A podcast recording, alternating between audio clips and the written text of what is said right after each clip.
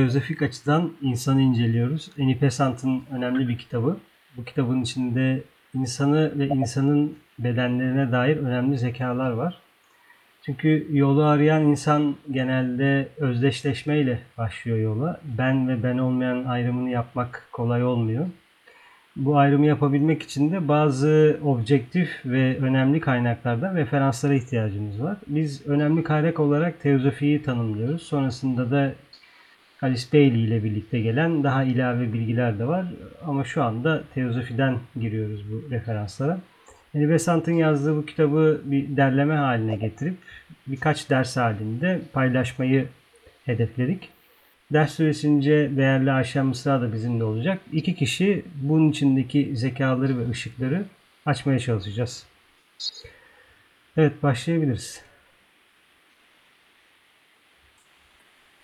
Okur kendini görmeye alıştığı zihinsel ayarı değiştirmeli ve insan ile onun içinde yaşadığı bedenleri birbirinden kesin bir biçimde ayırabilmelidir.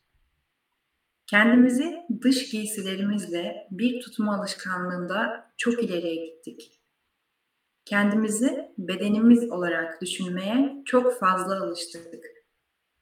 Araştırma konumuzla ilgili gerçek bir kavrama ulaşabilmek için bu tarz görüşleri geride bırakmamız gerekmektedir. Kendimizi ve giydiğimiz ve bir zaman sonra yenilerini giymek üzere çıkaracağımız bu elbiselerimizi aynı şey olarak görmekten vazgeçmeliyiz. Şu anda geçici olarak içinde bulunduğumuz bu bedenlerle kendimizi özdeş tutmak, kendimizi giysilerimizle karıştırmak kadar hatalıdır. Biz onlara bağlı değiliz. Değerleri yalnızca kattıkları fayda kadardır. Bu kitabın yazıldığı zamanlar 1920 gibi. Dolayısıyla dünyanın içinde bulunduğu duruma böyle bir şey söylemek e, herhalde küçük çapta bir devrim niteliğinde bir şeydir ki teozofi kurulduğu zamanlardan aradan bir 45 yıl geçse bile e, özdeşleşmeye çok yatkın bir halimiz var. Çünkü babamızı fiziksel olarak görüyoruz, ailemizi fiziksel olarak görüyoruz. İşte akrabaları fiziksel olarak görüyoruz ve e, konuşan kişi ve ben algısı okullarda da öğretilmediği için ve ben de ben denilen kavram da sürekli pekiştirildiği için batıda ve o ben de görünenle bağ kuruyor çocuk ya da hepimiz öyleyiz. Dolayısıyla bu konuşan ama senin geliştirdiğin kişi senin bir aracın onu iyi geliştir. Bu geliştirdiğin araç bu konuşan kişinin hedefine hizmet edecektir gibi bir ayrım yapılamadığı için dolayısıyla bu ölene kadar ya da fiziksel bedeni bırakıncaya kadar e, bedenlerin ayrımı bir konu haline geliyor.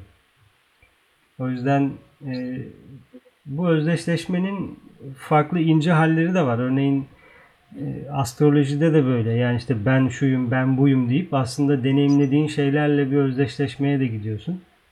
Bazı önemli işaretler e, neyi nasıl deneyimlediğine dair güçlü fikirler verebiliyor ama e, dikkati kaçırdığın an hemen kendini öyle tanımlar halde buluyorsun. Şey gibi işte mesleğin nedir diye sorulduğunda işte mühendis, doktor, avukat dediğinde yani sadece senin %10'un, %15'in, %20'nin en fazla bu olabilir. Ama karşı taraftaki insan da senden bir cümle görmek istiyor. Yani evet sen yazar olabilirsin, çevirmen olabilirsin ama sen öncelikle bir öğrencisin, yolu arıyorsun. E, kendinle ilgili bir şey söylemeyi reddetmek de toplumda uygun karşılanmıyor. Yani işte ben abi ne olur.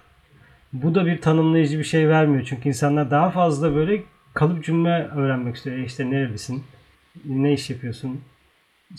Kendisindeki özdeşleşmeyle bir tutup bir anlam çıkartmak istiyor. Dolayısıyla e, bir şeyler soyuta görünmeyene, görünmeyen nedenselliğe değil de daha çok görünenlerle sınırlı kalmak istiyoruz. Bir şeylere alışkanlık e, yaratmaya yatkınlığımız var. O yüzden e, bu inceleme insanın bedenlerini dilim dilim ayırarak nedir ne değildir'e dair önemli bir giriş yapmasını planlıyorum en azından.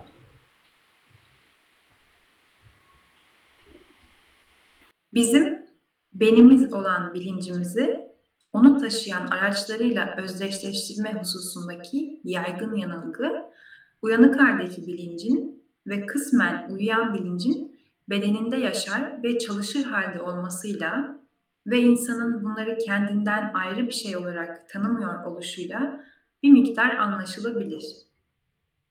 Fakat insan gerçek koşulları anlamaya başladıkça kendi benini onun taşıyıcılarının sahibi olarak görmeyi eğitebilir. Ve belli bir çaba sürecinden sonra bu onun için gerçeklik halini alabilir.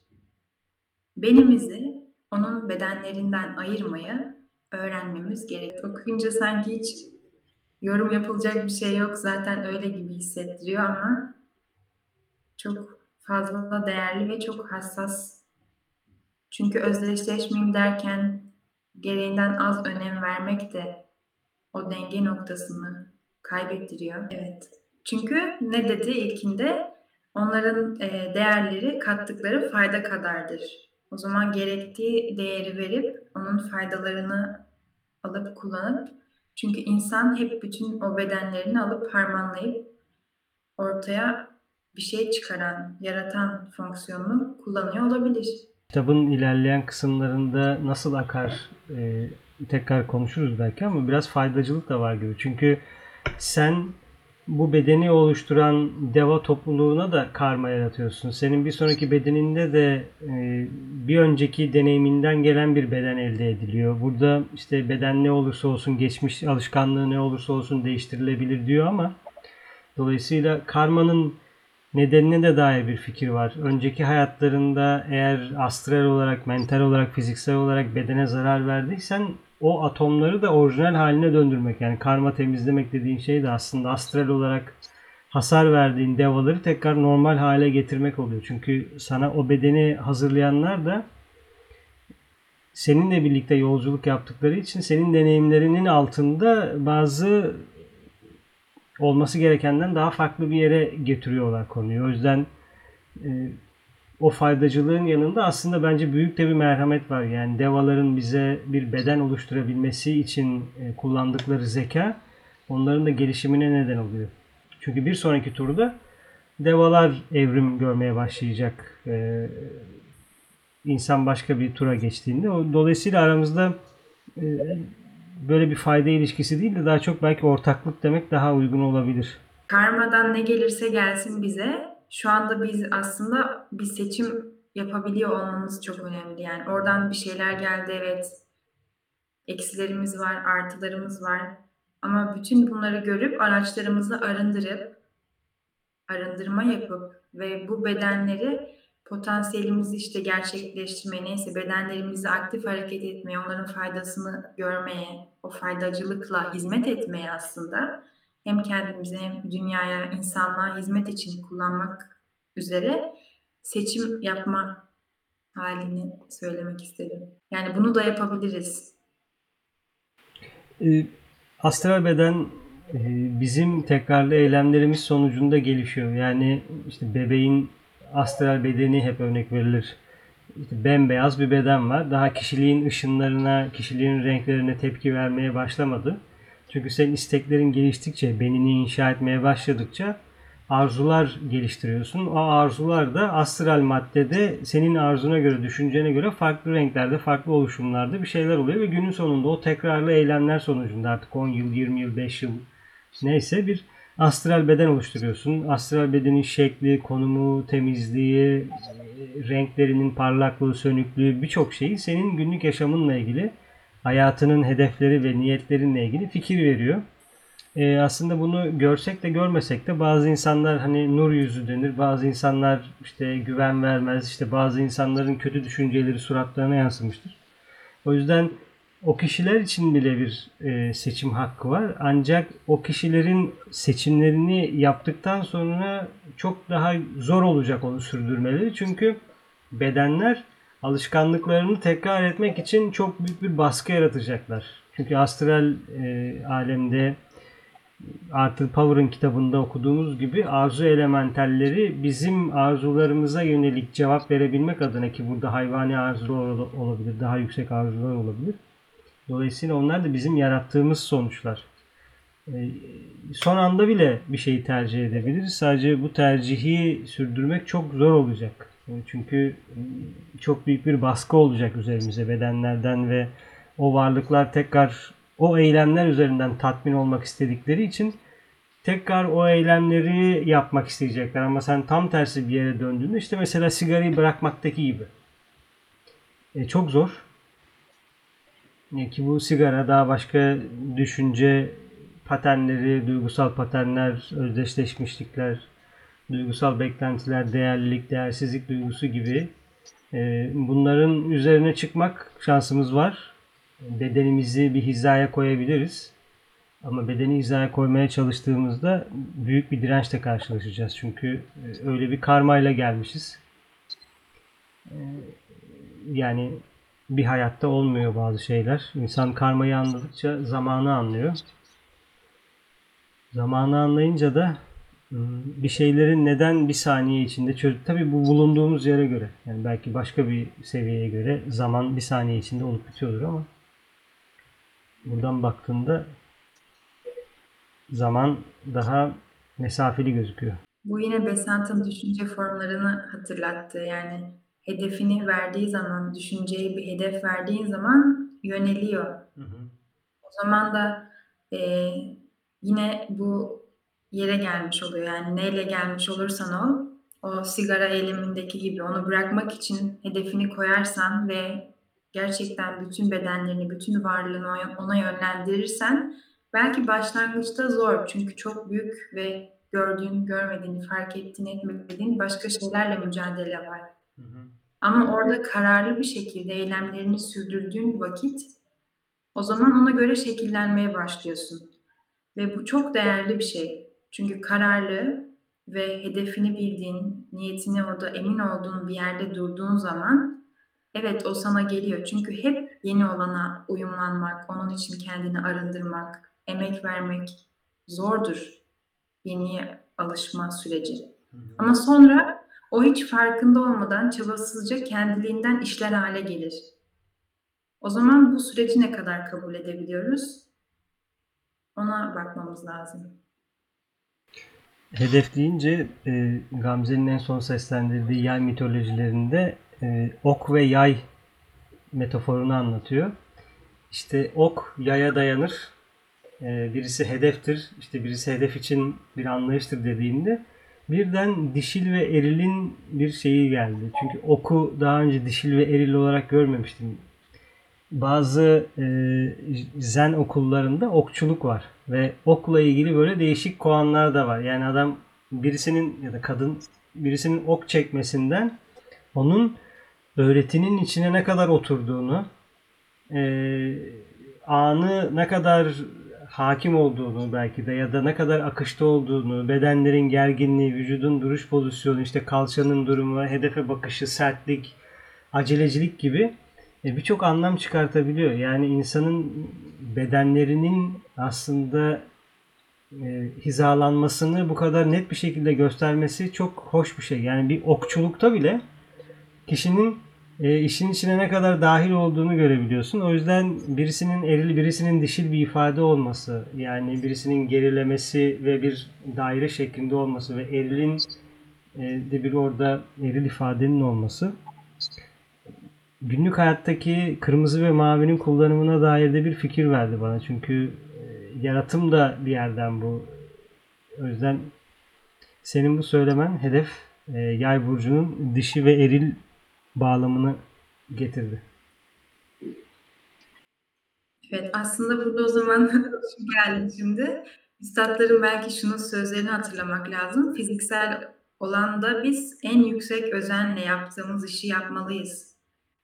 Öğrenci olarak. Çünkü bu bizim geçiştireceğimiz bir şey değil. Yaptığımız her görev, her sorumluluk neyin içinde bulunuyorsak onu gerçekten çok büyük özenle yapmak. O yüzden ok atan kişinin o bedenlerle ilişkisi görülüyor. Çünkü zaten e, orada olmak kolay ve bütün özen özeninle yapabileceğin en iyi şekilde orada olmak ve onu yapıyor olmak. Hani bu fiziksel aman bunu da geçiştireyim demeden o an çünkü bambaşka şeyleri geçiştiriyorsun aslında. O zaman yaptığımız her işin gerçekten büyük bir özenle içinde olmak, sorumluluğumuzun bilincinde ve o alana göre kendimize yüksek hedefler koyuyor olmak ve tabii vakti geldiğinde yayı çekiyor olmak, oku atıyor olmak hedefimiz. Özen kelimesini vurgulaman ilginç oldu. Çünkü sarının en önemli gözlenebilir özelliklerinden bir tanesi özen kavramı. Yani bir kişinin mesela özenle arasındaki ilişkiyi gözlemek, onun sarıyla arasındaki ilişkiyi gözlemek gibi. Mesela sarısı yoğun insanlara baktığında, özensiz bir şey yaptığında bel- belki bunu denemek için yapmışsındır. Belki gerçekten işte sallapatı yapmışsındır. E, onların yorumları çok fikir verir ve e, sarının doğasına dair çok önemli bir şey bu özen. E, çünkü bu beraberinde aceleciliği de getiriyor. Aynı zamanda merkezde kalabilmeyi de getiriyor. Eğer çok bir orada bir orada bir orada bir oradaysan merkezlenemiyorsun. Dolayısıyla görünmeyen dünya da senin üzerine oturamıyor. Çünkü biz manyetik özellikteyiz. Yani bizim sabit olup o onlar asıl elektriksel dünya. Çok daha hareketliler. Onların gelip bize oturması lazım ama burada sarı bir türlü merkezlenmediği için bunun diğer tarafında da çok fazla merkezliysen üzerine oturuyorlar. Hiç hareket edememeye başladığın için artık kristalize oluyorsun. Golem gibi. Yani o hızlı olanlar senden dolayı böyle yavaş yavaşlaşıyor, yavaşlaşıyor, yavaşlaşıyor, taşlaşıyor. O yüzden e, sarıyı hatırlattığın için O zaman yine aynı yere geldik. O kristalize olduğun yerde aslında özdeşleştiğin ve büyük bir bağlılık olan yer. Öyle ben anladım. Çünkü yeniye açık olmuyorsun. Çok özen gösteriyor olabilirsin ama bağlanmadan. O an o onu gerektirdiği için onu yaptın. Hani kendini paralar gibi o saçını süpürge edip çok özen gösteriyorum, mükemmelliyetçiyim, harikayım gibi olan yerden değil. Sadece o an elinden gelenin en iyisini yapıyorsun ve o kendiliğinden özenli bir hal. Hani çok büyük çabalarla mükemmelliyetçiyim, harikayım olarak yaptığın bir yerde değil aslında. Saçımı süpürge ediyorum da sarının kullandığı laflardan bir tanesi. Ama sen burada daha yüksek bir ilkeye değindin. Feda etmeye, yapabileceğimin en iyisini yapmaya diye. Bu tabii bir çıkış kartı olmamalı. Yani yani benim de yapabileceğim işte ben aziz değilim ya da işte ben şu değilim. Bu bir çıkış kartı değil. Ee, ama feda etmek tabii kırmızı bizi en yukarıya bağlıyor. Ama çok bu kavram da o kadar eskitildi ki zaman içinde feda etme kavramı fanatikler tarafından. Yani sen tırnak içinde aptal cahil dediğin bir e, kırsal ya da ormanın içinde yaşayan bir kabileye gidip öldürüyorsun ve bunu daha yüksekte olan bir şeye kendini feda ettiği için yapıyorsun. O yüzden işte dinin ya da bazı fanatikliğin bu boyutundan da kaçmak gerekiyor. Evet, sonuç olarak ne istersek onu o tarafa çekebiliyoruz ama dediğimiz gibi göklerin yasasının tabiiz. Neyi nasıl yaptığımızı biz biliyoruz ve kendimizin gözlemcisi olduğumuz yerde yüksek olana olan için seçim yaptığımız vakit dengede olduğumuz yerde oluyoruz. Ne diyor? Çaba sürecinden sonra gerçeklik halini alabilir onun için. Onun gibi. Belki başlangıçta çaba göstereceğiz bütün bunlar için. Ama zamanla bizim gerçekliğimiz olduğunda işte o üzerimize gelip oturduğu yere kendimizi taşıyacağız. Taşıyıcı vasıtalardan geri çekilmeye alışacak ve onların dışında olarak çok daha yüksek bir bilinç ve farkındalıkla yaşayabildiğimizi ve bilincimizin taşıyıcılarından bağımsız olduğumuzu zamanla fark edeceğiz. Bu hedefe bir kez vardığımızda beni bedenlerimizle özdeşleştirmek artık imkansız olacaktır. Ve üstümüze giydiğimiz şey olduğumuz konusundaki yanlıştan sonsuza dek kurtulacağız. En azından bugün artık net bir zihinsel kavrayışa ulaşmak hayal olmaktan çıkmıştır. Ben ile onun bedenleri arasındaki farkı anlamak için kendimizi eğitmeye başlayabiliriz. Sadece bunu yapmakla bile çoğunluğun karıştığı yanılsamadan bir adım uzaklaşmış olacağız. Ve bu tutumumuz ile yaşama ve dünyaya olan bakışımız tamamen değişir. Bizi ölümlü dünyanın değişimlerinin ve tesadüflerinin üzerinde bir yere sakin bir seviyeye çeker. Bedenlenmiş bilinci rahatsız eden günlük problemlerden uzaklaştırır ve ebedi değişenle göreceli olarak sürekli olanın arasındaki gerçek ilişkiyi gösterir. Dalgaların vurmasıyla boğulan bir kişiyle dalgaların vurduğu yerde bir kayanın üzerinde sapasağlam duran kişinin arasındaki farkı hissettirir. Güzel bir metafor var. Kapanışı sonunu güzel bağlamış. Dalganın senle olan bitenini özdeşleşmiyorsun. Ama bu e, bunun nasıl şuurlu çalışılacağı da ayrı bir konu. Yani işte ben astral beden değilim. E, Bhagavad Gita'da aralarındaki konuşma gibi yani işte doğmamış olanım ama yine buralardayım. İşte ben o değilim, ben şu değilim, ben bu değilim ama bu dünyanın da değişik bir karmaşıklığı var yani ve sağlam bir illüzyon içindeyiz. Kolay olmuyor illüzyondan çıkmak. Daha da fazla illüzyon istiyoruz. O yüzden ayırmayı bence bir e, hedefe bağlamak gerekiyor. Yani bu ayrımı yaptık. Ne oldu? sorusuna bir cevap verebilmek gerekiyor. Çünkü kırmızı kapıda. Ve o bu tarz net soruları soruyor insanlara. Evet, ilk başta dediğin gibi birine en basitinden kendini tanıtırken bile hemen işte isminle, mesleğinle, nerede yaşıyorsun, ne seviyorsun, hemen böyle hazır olan otomatik cevaplar. Hatta artık böyle çoğu insan nasılsına cevap vermek gibi otomatik hemen hiç gerçekle alakası olmayan ezbere bildiğimiz şeyleri söylemek gibi. Hem illüzyon yaratmak istemiyoruz gibi hem onu bir yerde kullanırken onun içine biz de dahil oluyoruz. Özdeşleşiyoruz, çekiliyoruz. O zaman çelişki oluyor. Madem bunu istemiyordun niye habire yaratıp duruyorsun? Veya niye böyle hani görece daha iyi olan şeyleri ifade ederken kendinle ilgili hevesli hevesli böyle ediyorsun?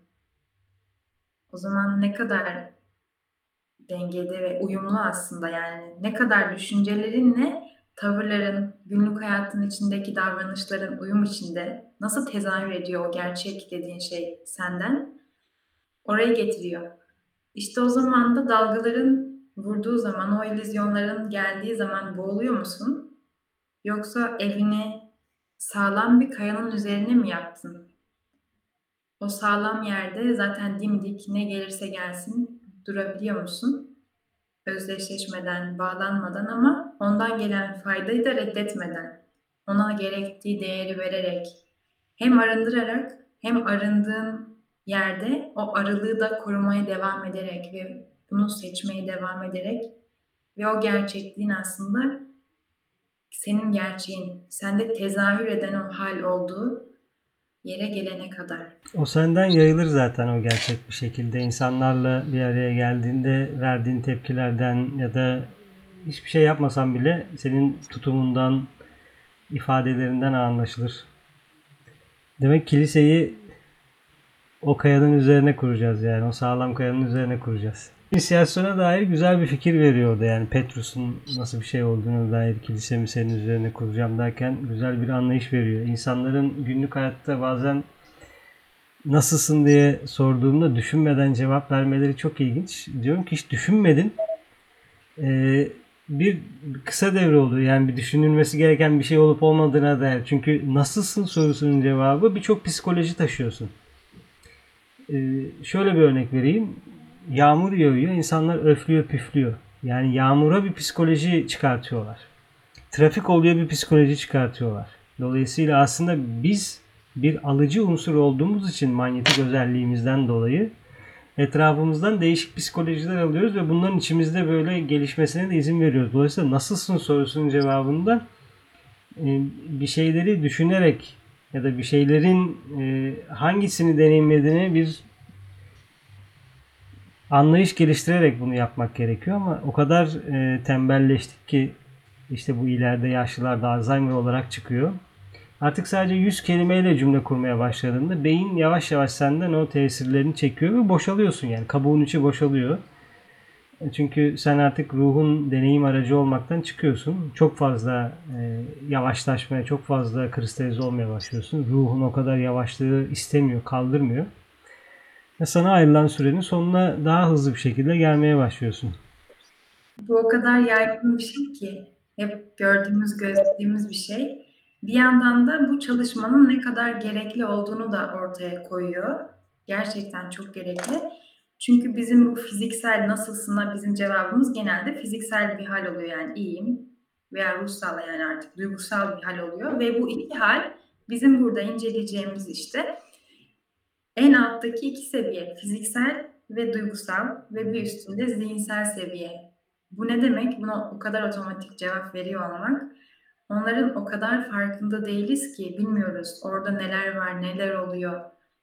Bakmıyoruz çünkü. Acaba ne oluyor orada? Bakmadan bir şeyin içinde çok otomatik bir halde yaşıyoruz. O zaman nerede bizim burada bulunma özelliğimiz? İnsan bilinçli seçimler yapabilir. Hı hı. Hangi bilinç o? Nereden yaşıyoruz bu hayatı? O zaman işte günün içinde durup belki işte şu an ne oluyor? Nasıl düşünceler var? Hangi duyguların içindeyim? Bedenimde ne oluyor diye bakmak bizi bu bedenleri tanımaya taşıyacak olan şey aslında. Yavaş yavaş. Ve farkındalığımız artacak bedenlere dair fiziksel fiziksel olarak ne durumdayız, duygular ne halimde, düşünceler, benim düşüncelerimin nereden geldi, işte yağmur mesela, yağmur öflediğim, püflediğim bir şey. Bu nereden geldi bana? Neden yağmur öflüyorum, püflüyorum? Farkında mıyım? Bana mı ait? Başkasına mı ait? Ya da neyse. Kaynak ne? Düşünceleri böyle gözlemek bir süre sonra sessizleşen zihinde e, çok büyük bir etki oluyor. Çünkü evin içinde şapur şupur e, ıslak botlarla dolaşan birisini görmek gibi. Şimdi evde sen varsın, elinde kumanda var, televizyon sesini kızmışsın. Sadece görüntülere bakıyorsun ve bam gün bam gün evde birisi yürüyor. Kim bu diyorsun yani? Bu nereden geldi? Ben şu an düşünmeyi çalıştırmadım ya da düşünmeyle ilgili bir şey yapmadım. Ama bunu e, insanlarla ayırmak yani sen düşünce değilsin, e, arzu değilsin demek materyal dünyanın e, temellerine de bir yerde e, sorgulatmak oluyor ki yoğun bir korku altında insanlık. Yani bir tembellik içindeyiz. Manevi tembellik içindeyiz. Çünkü işte bu hayatta bazı sınavlar var. Bu sınavlardan geçersek sonra sonraki hayat dediğimiz şeyde gideceğiz sabit kalacağız. Orada hiçbir şey yok. Orada kendimizi geliştirmiyoruz gibi bir şey oluyor. Dolayısıyla bu, bunun tembelliği de insanlar üzerine farklı hallerde yansıyor. O yüzden bu tembelliği ortadan kaldırmak için de belli sorumluluk duygusu içinde hareket etmek faydalı olabiliyor.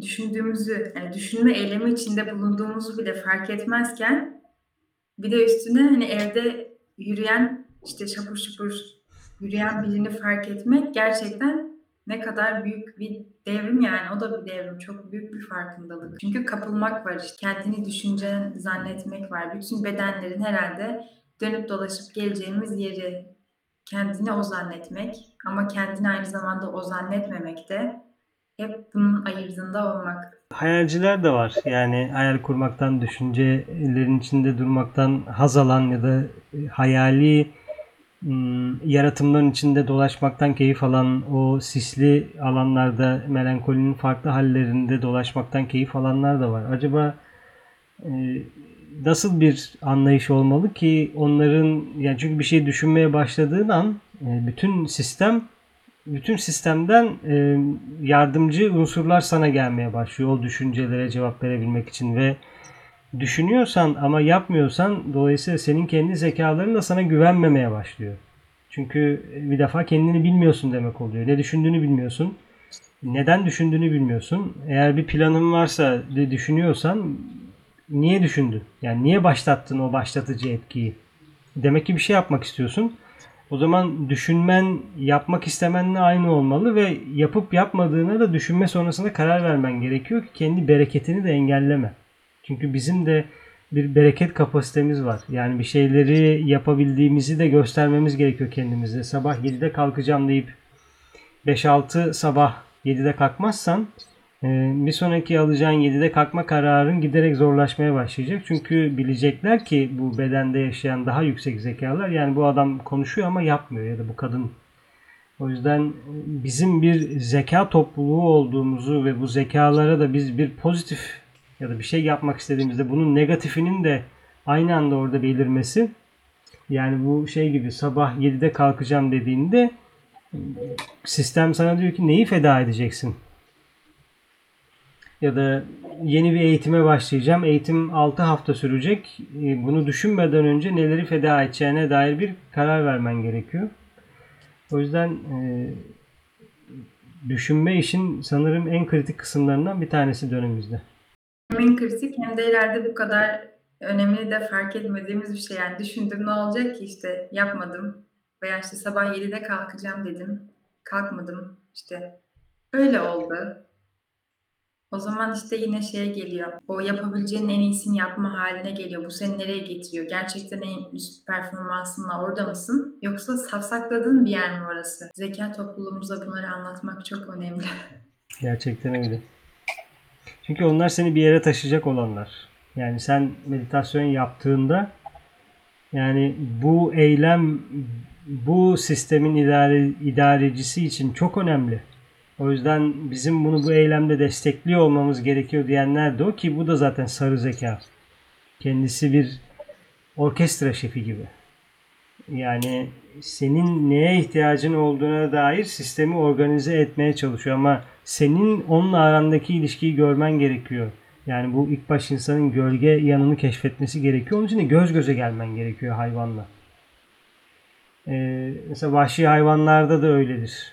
Köpeklerde falan. Asıl e, irade savaşı gözlerde bitiyor. Gözünü e, başka bir yere çekildiğinde sana havlamaya başlar mesela. E, çünkü astral değişimi çok hızlı cevap verebildikleri için hayvanlar zaten astralın içinde yaşıyorlar. Bizden çok daha fazla oradalar. Dolayısıyla bizim en ufak değişimimizi e, kaslardan yayılan o su değişimi e, ki burada da astralin doğasına dair çok büyük bir işaret var aslında. Vücudumuzdaki su hemen değiştiğinde saniyesinde bizim içinde bulunduğumuz duygu halini anlıyorlar içgüdüsel olarak. Çünkü ilk alt 4 seviyenin hayvanları. O yüzden e, o kendi gölgemize ya da kendi hayvanımıza da söz geçirebilmek için göz göze gelmek gerekiyor hayvanla. Göz göze gelmeden onun doğasını anlayıp onun üzerine çıkamıyoruz yani. Evet çünkü kendisi hazla çalışıyor. Yani sen aynı gün hem cinsellik hazzını hem yemek hazzını hem konfor hazzını hem alkolü hem sigarayı aynı anda bırakırsan sisteme giriş yapan kendi hazlarını kesersen o hayvanın sana itaat etmesi çok zorlu bir hale gelebilir. Çünkü çok güçlü bir iraden olması lazım onun üzerinde ve bir çeşit ilk başlarda pazarlık oluşuyor hayvanla. Mesela bazı işte işte eski çizgilerde, eski resimlerde de olur işte bazı gelişmiş öğretmenler eşeğin üzerine biner, bazıları atın üzerine biner, bazıları kaplanın üzerindedir. Hep bir hayvanın üzerinde olma hali var. Yani biz kendi hayvanımızı tanımadan çünkü bizi bir yerden bir yere götürecek olan da o. E, onunla aramızdaki ilişkiyi iyi bilmeden kırbaçlayarak bir yere varamayız kendimizi. Yani keçe kemeri gibi işte bir lokma bir hırka dersek bu sefer sistemin alma kapasitesine çok zarar veririz. Yani öyle bir çileciliğe ya da fakirliğin içine girmeden bedenlerle birlikte ahenkli ilerlemek için ne olduğunu anlaman gerekiyor. Yani senin hayvanının nasıl bir hayvan olduğunu keşfetmen gerekiyor.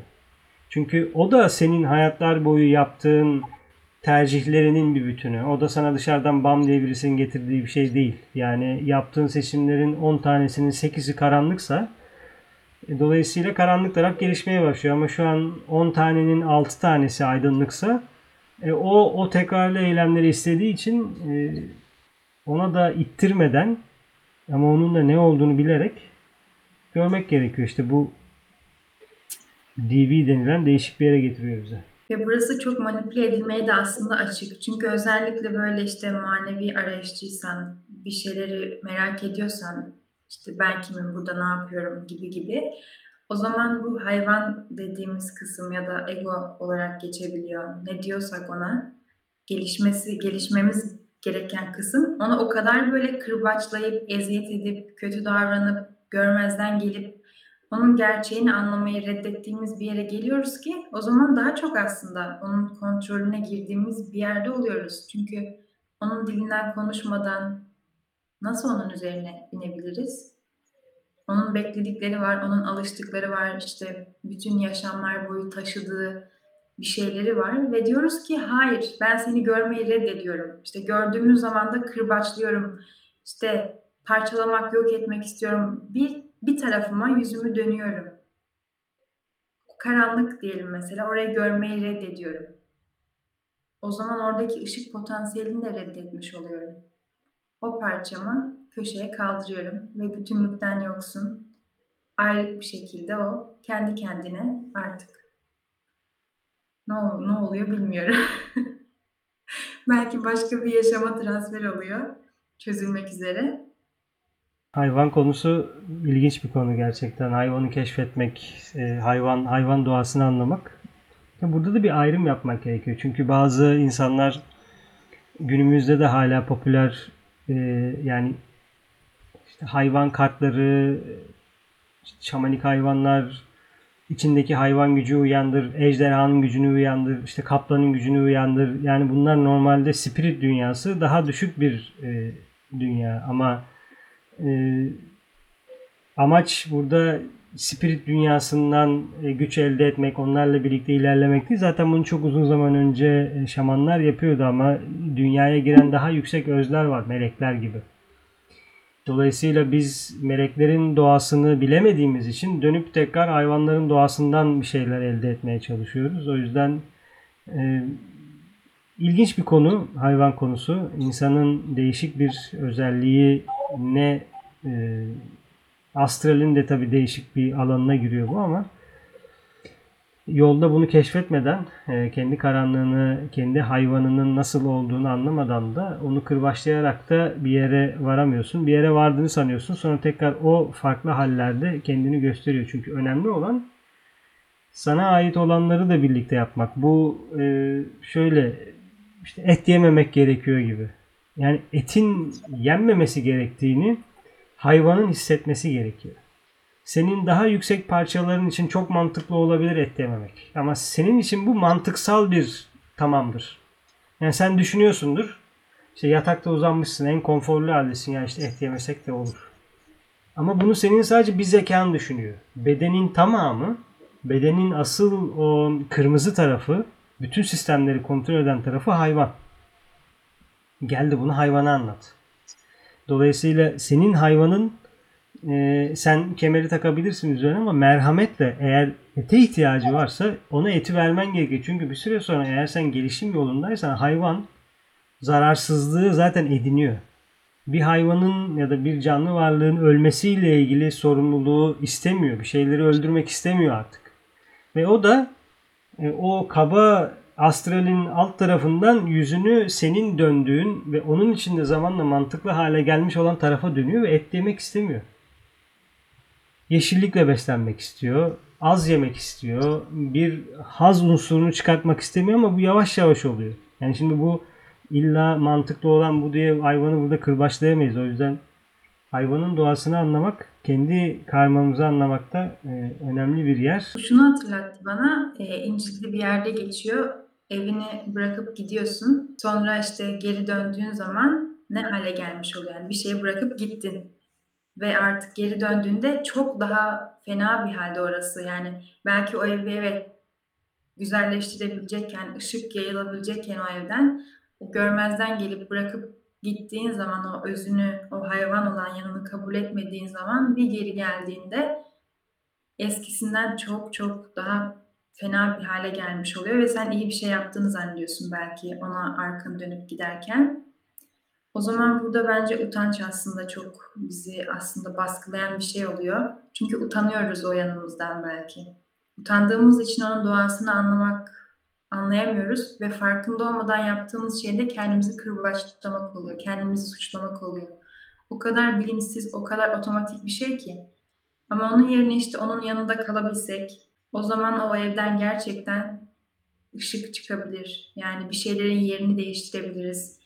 İhtiyacımız olmayanları dışarı çıkarabiliriz. O evde bulunanları biz seçebiliriz. O zaman temeli de sağlamlaştırırız. Görünen de sağlam olur, ışıklı olur. Ve bizim elimizde utanç duymak yerine emek vermeyi seçebiliriz yani.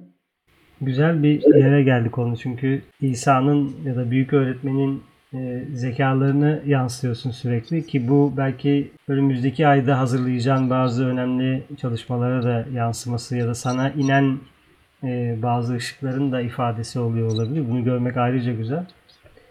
O yüzden şu anda 45 dakikaya geldik. Bence bir session için yeterli bir uzunluk. Bir sonraki çalışmaya devam edelim derim. Teşekkürler değerli Ayşen bizle olduğun için. Ben de teşekkür ederim. Işıklı bir ev yapıyoruz. Diyerek bitirdik güzel oldu.